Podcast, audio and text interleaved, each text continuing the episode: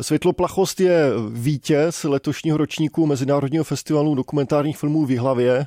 Dokument Ivana Ostrochovského a Pavola Pekarčíka, natočený v charkovském metru během prvních měsíců ruské invaze na Ukrajinu, kdy se v jedné z tamnějších stanic ukrývali stovky lidí před bombardováním.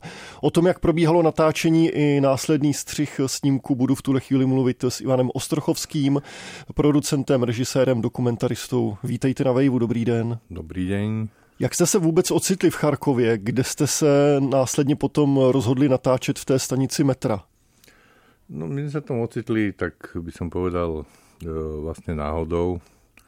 A dostali sme sa tam autom. Napríklad mňa šokovala, keď si človek tak predstavuje, že keď je nejaká vojna v krajine, že ako tá krajina funguje.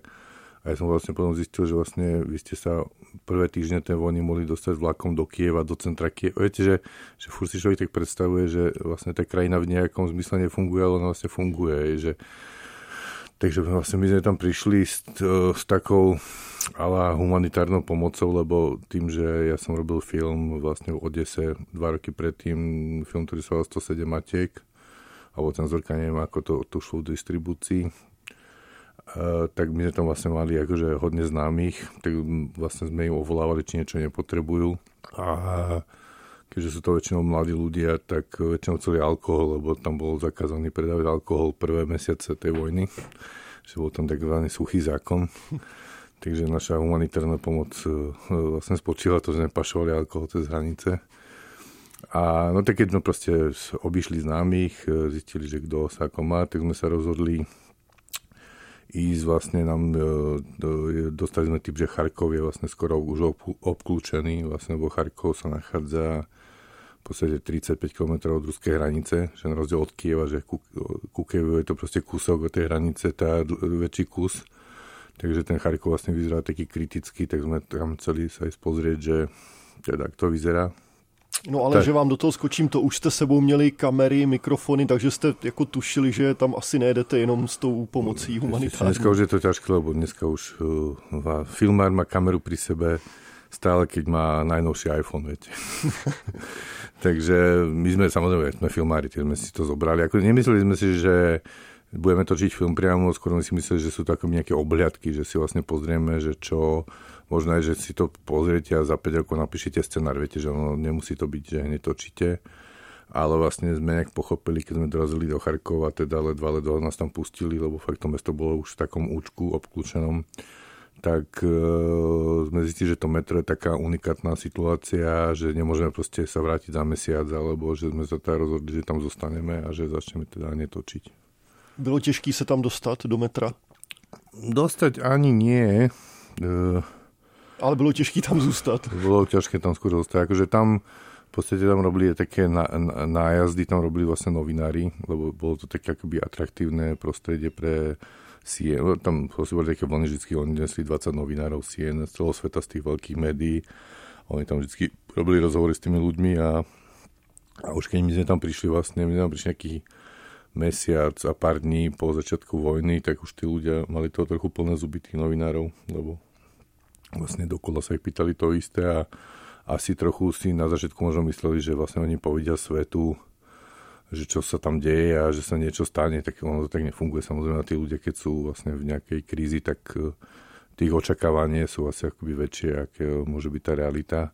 Takže no, tam by nám trvalo vlastne nejaké tri týždne, sme tam vlastne fungovali bez kamery, že sme sa tam vlastne spali a vlastne sme sa rozmýšľali vlastne o čom ten film urobiť, lebo vy tam máte keď sme tam boli, my tam bolo asi 1500 ľudí, aj, takže a de jure môžete robiť film o hocikom z tých ľudí, lebo každý človek, čo tam ležal na tej madraci, tak mal v podstate nejakú drámu v sebe. Ale ako sme sa rozhodli pre tých deti, lebo tí deti tak nejak vy, sa vybočovali z toho takého polodepresívneho pocitu, že tí deti to tak nejak neakceptujú tu, že by mali byť smutné, lebo je vojna, proste oni sú veselé, lebo sú deti.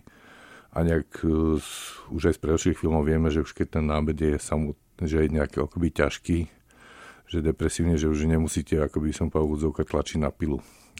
Že, takže sme vlastne sa snažili točiť vlastne film, ktorý nebude a myslím, že ani není nepôsobiť nejak depresívne, že práve naopak, keď aj chodíme, boli v Benátkach po festivaloch, tak práve to, že taký iný pohľad na vojnu, že vlastne taký vlastne obyčajný milý príbeh na pozadí tej vojny, hej, že tam sa tá vojna tak nejak znáša nad nimi, čo aj v tom metre sa znášala. Takže v tom taký ten pocit sme vedeli od začiatku, že chceme vlastne akoby udržať. Když jste zmiňoval tu aklimatizaci, ta byla v podstatě e, důvodem jako oboustraným, jednak pro vás a pro to, aby vás ti lidi vevnitř už nějak začali vnímat a brát? Tak oni musel, tí ľudia musia nejak pochopiť, že vy to myslíte nejak vážne, hej, že, že to, že sme tam akoby, s nimi akoby zdieľali ten osud, v podstate tak to vás tak, ich, tak ich to presvedčilo, že to není len nejaké, že dobrý deň, povedzte mi, aj že ste smutní a odchádzate, že, že nás proste spali, jedli sme tam s nimi, že vlastne že priedech také asi takému psychologickému nejak. Tak mne tam tak akoby splínuli v podstate trochu s nimi, lebo to sme mali najradšie, že potom, keď tam prišiel to CNN, tak nás tam točili ako miestnik, lebo sme nevykazovali žiadne príznaky akoby nejakého, teda keď sa pár dní nesprchujete a toto, tak ono to tak uh, hneď sme vyzerali taký, ja som mal tie dlhé vlasy, samozrejme taký miestny bezdomovec, takže boli dobré objekty.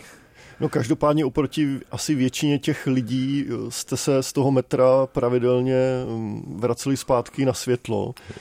Co jste dělali, když jste nebyli v metru? My jsme vlastně trochu, ono, vravím, že ten film vo výsledku vyzerá, tak by som povedal, viac pozitívne asi ako bola realita v tom metre, hej, že, že bolo to tam ťažké vlastne, že my sme tam vydržali skutočne nejaké 3-4 dní a potom sme už vlastne mal, človek mal pocit, že tá odtiaľ chce skutočne odísť, že že psychologicky, že proste na vás od rána do večera pozera 1500 depresívnych ľudí, tak to sa na vás akoby nalepí. Že ste ten pocit, že to, keď nie ste nejaký psychopat, tak že necítite emócie, tak sa to na vás to, tak my sme vlastne chodili súčasť toho filmu s takým 8 mm zábery, ktoré akoby vlastne, jak, ako my to voláme, že 8 mm kamera je taký rodinný formát, že si točíte dovolenky, keď sa vám narodí dieťa a takéto.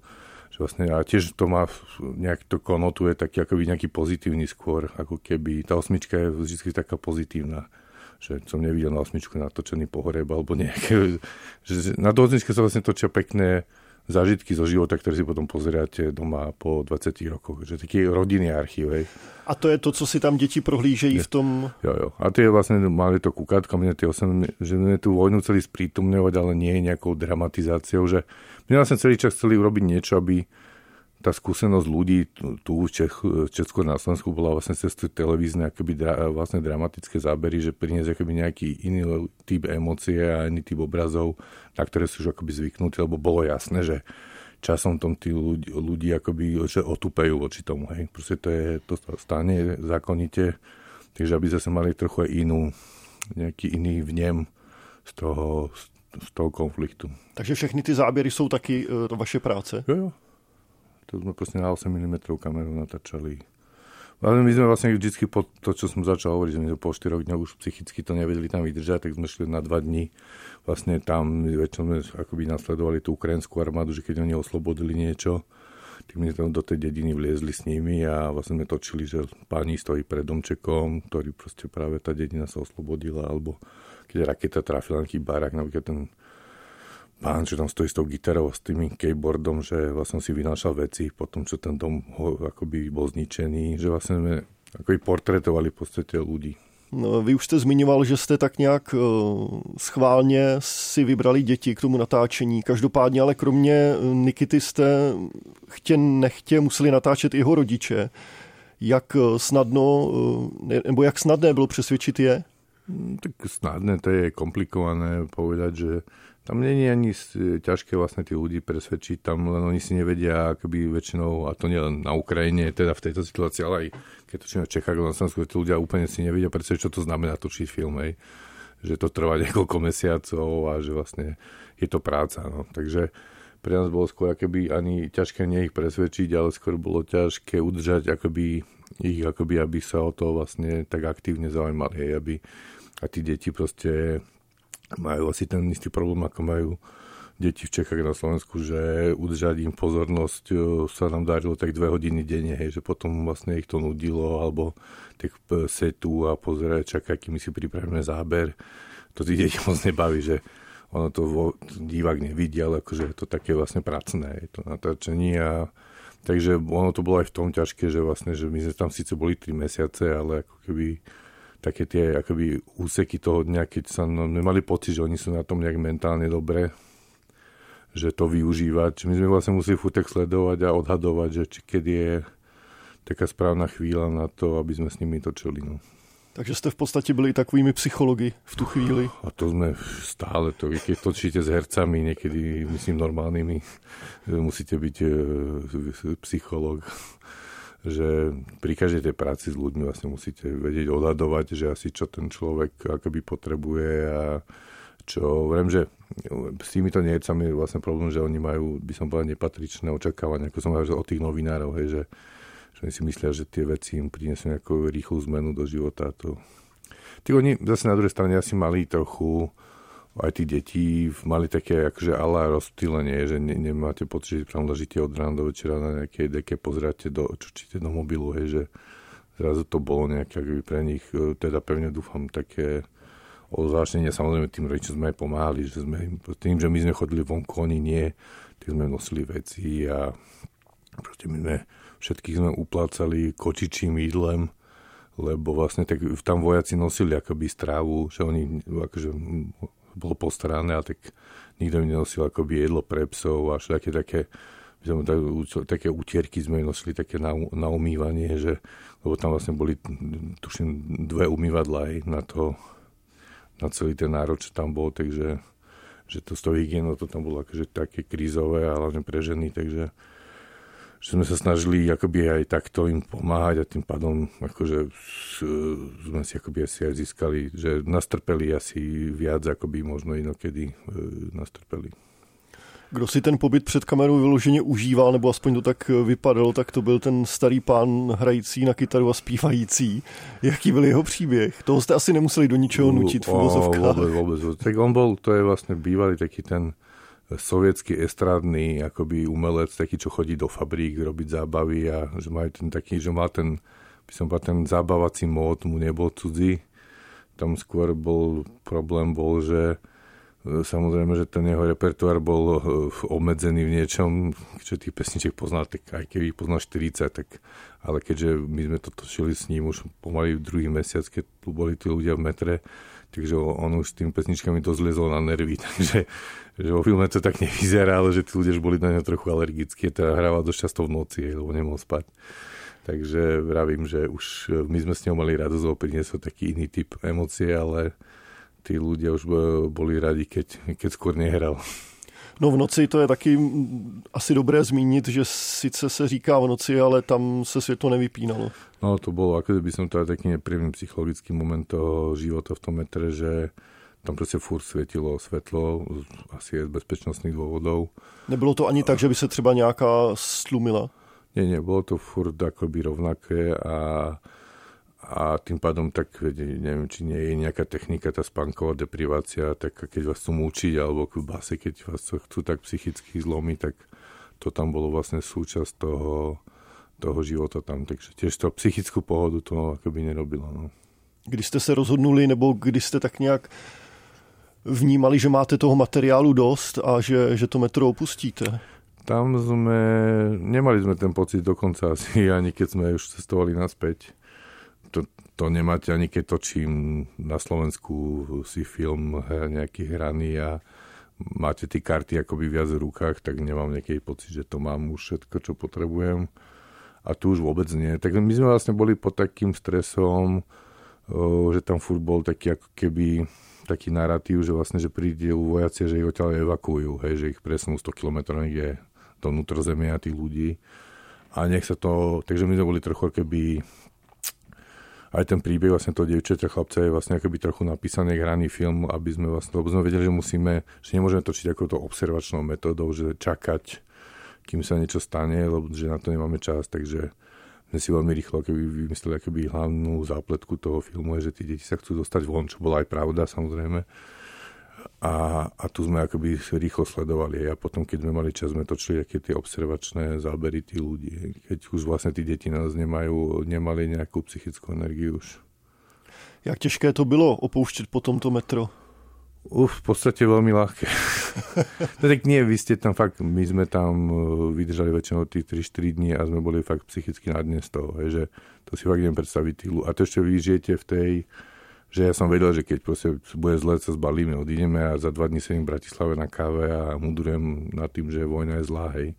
A tí ľudia tam zostanú, lebo nemajú kde ísť, alebo nechcú ísť, lebo to je ich domov.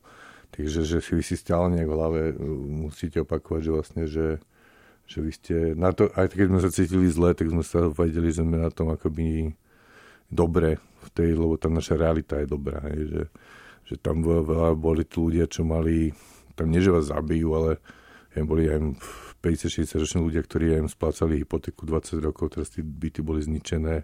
Vy už viete, že v 55 60 už nezačnete nový život. Že, že oni vedeli, že aj keď tá vojna skončí, tak vlastne ich nič už pekné živote nečaká, že to, že to boli také tie drobné problémy tých, tých ľudí, hej, že vám vyhorel byt a vy, tí dôchodcovia to nemajú peniaze na to, aby ten byt opravili. Hej. Takže sa špekuluje, či sa štát zaplatí. Že, že vlastne zrazu také tie že vlastne vy sa netešíte ani, že ako je vo filmu, že skončí vojna, hurá, proste vám to oni aj vlastne tak v podstate ich ovládla taká pasivita, lebo technometr boli relatívne bezpečí, nosili im tam jedlo, že vlastne sa tak ako keby opustíte, ako keby psychicky, čo je aj logické v tej situácii. A je to takové bezčasí asi. Presne tak, že tam vám zmizne presne tá čas, lebo to svetlo nefunguje a vlastne boli také emocionálne vlny, tak oni si hlavne mysleli, že skutočne tým, že ten Charkov je 30 fakt na ako kameňom dohodíte k ruskej hranici fakt 35 kilometrov, že oni vlastne boli presvedčení, že Rusi to mesto keby obklúčia, ale že ho vlastne akoby získajú, hej, že to bolo, tak mne si myslí, že prídu do Kieva aj všetci, a Kiev teda výrazne ďalej od hranice. Takže tam vlastne to nebola ani moc veľká otázka, že oni si mysleli, že vydržia neviem, týždeň, dva v tom metre, potom to Rusi obsadia, oni vylezú a život pôjde akoby ďalej, hej, akože pod Rusmi, ale tak chodíte do že, že to není aký taká, eh, no že určite si nikto z nej predstav, že tam bude rok, hej, že v podstate ani my, takže to, to, to ich nejak akoby vlastne, čím ďalej to trvalo, tak boli akoby v takom väčšom psychickom ako keby také apatii. No. A aj to no, vlastne nám stiažovalo trochu tú prácu, hej, že, že s tými ľuďmi vlastne robiť tak, v takomto stave, nejakom psychickom. Měli jste v hlavách nějakou scénu, která se vám nakonec nepovedla natočit, že jste ji nestihnuli, anebo jste třeba potom zjistili, že je do filmu nepoužitelná? Mm, ja mám rád tú scénu, teda nám sa podarilo vlastne akoby pretočiť tam, kde ten policajt kontroluje toho príchozího. Mm-hmm. Ja som to vlastne reálne videl bez kamery. Teda vlastne mal som kameru, len som si nejak netrúfol to natáčať. Vlastne tam bolo, tá situácia bolo, že to metro večer o 8 zatvárali a vy ste vlastne nemohli byť na ulici po 8, lebo ste vás zastrelili ako špiona a ráno o 6 to zatvárali. A vy, keď napríklad ste niekde išli a nestihli ste sa niekde dostať domov, tak ste sa vlastne schovali do toho metra, akože, aby ste tam prečkali noc, aby vás neodbachli na ulici. No a vlastne ja som videl scénu, kde vlastne nejaký mladý chalán vošiel do toho metra a keďže tam všetci ľudia, čo tam boli, sú zaregistrovaní, takže oni vedia, kto tam nepatrí. Takže vlastne oni ho vlastne vypočúvali, lebo viem, tá fronta bola asi kilometr od nás, hej. Takže oni sú mali paranoju, že tam vlastne pri nejaký Rus uh, prezlečenie za civila tak oni vlastne tak spovedali tých, e, tých novopríchozích, ktorých akoby moc im neverili, že vlastne, ono to bolo aj komické, tragické, lebo oni sa vlastne pýtali na Charkov, že, že kde je najlepšia diskotéka v Charkove, že kto, kde si chodil do školy, aká učiteľka to tam učila. Že vlastne, že také čo vie iba, keby ste sa, toho veľkého keby ste sa, pra, hej, keby ste sa Pražaka pýtali, že kde sa chodí, že, že vlastne si viete toho človeka preskúšať, že je to akože miestný človek a vlastne vy ste, ja som videl, že ten chalán napríklad to vie, tie odpovede, ale vy ste, on bol v takom strese, že sa pomýli, že vlastne, lebo by o tom vlastne mohli odbachnúť, že vlastne, že bol úplne taký vy, vystrašený, ale pri tom ako by ich odpovedal dobre, len vlastne ten stres vás dostane do takého stavu, že, že takto sme vlastne sa snažili trochu pretočiť, ale tá situácia, ktorú som ja videl, bola oveľa viac dramatická, že som videl, že tam je nervozita, ten policajt proste bol si myslí, že to je rúza, bo vie, čo sa môže stať a, a ten chalan bol vyplašený, že tam tí, videl, že sú nervózni tí policajti, takže ho môžu tam odprasknúť alebo čo. Takže bolo to vlastne taká napínavo komická vlastne situácia. A to sú také, že čo si človek nevie predstaviť dopredu, že niečo také uvidí, taký ten vlastne, taký zvláštny mix tých emócií. Mm-hmm. Kam míříte se světloplachostí teď po hlavě? Ja, ja, tak dneska máme takú tú novinárskú a takú tú premiéru filmu. Ta bude kde? To bude v kine, a teraz uh, ste ma dostali, kino AAA v Karline. Atlas? V kine Atlas, hej. Uh-huh ktorý teda spravuje tá moja kamarátka zo Zapiusy. A... Teď jsem se trošku cítil jako ten zkoušený, no, ne, když jde do metra. Presne tak, tak prešli ste. E, vy ste prešli a nie. A tak a dneska má Atlasiak, film povie o týždeň a my chodíme akože pomerne teraz Palo chodí, ja sa tomu, lebo ja pripravím ďalší film, tak aj striham ďalší, i do Lezarku sa ide, tuším, čo je taký celkom fajn francúzsky festival v horách a to býva taký aký pred Cannes, sa tam prezentujú projekty a, a boli sme v Varšave, sme mali cenu z Varšavy a, a kade tade sa chodí celkom. Tak my sa snažíme hlavne Dúfam, že aj tu v Čechách sa to podarí, že dostať ten film akoby do škôl. Že, lebo to, hlavne to má zmysel pre takého toho náctiletého diváka, vlastne, aby videli tie príbehy tých detí, hej, že, že v, samozrejme tá kinodistribúcia týchto filmov je taká, aby som povedal, že taký ten špecifický typ diváka, takého skôr kinoklubového, ale že pre tí decka to má akoby asi najväčší zmysel. Dokumentarista Ivan Ostrochovský, bavili jsme se o snímku Světloplachost, který můžete vidět aktuálně v českých kinech, mimo jiné také vítězný dokument letošní Jihlavy. Díky moc za vaši práci, ať se daří. Díky.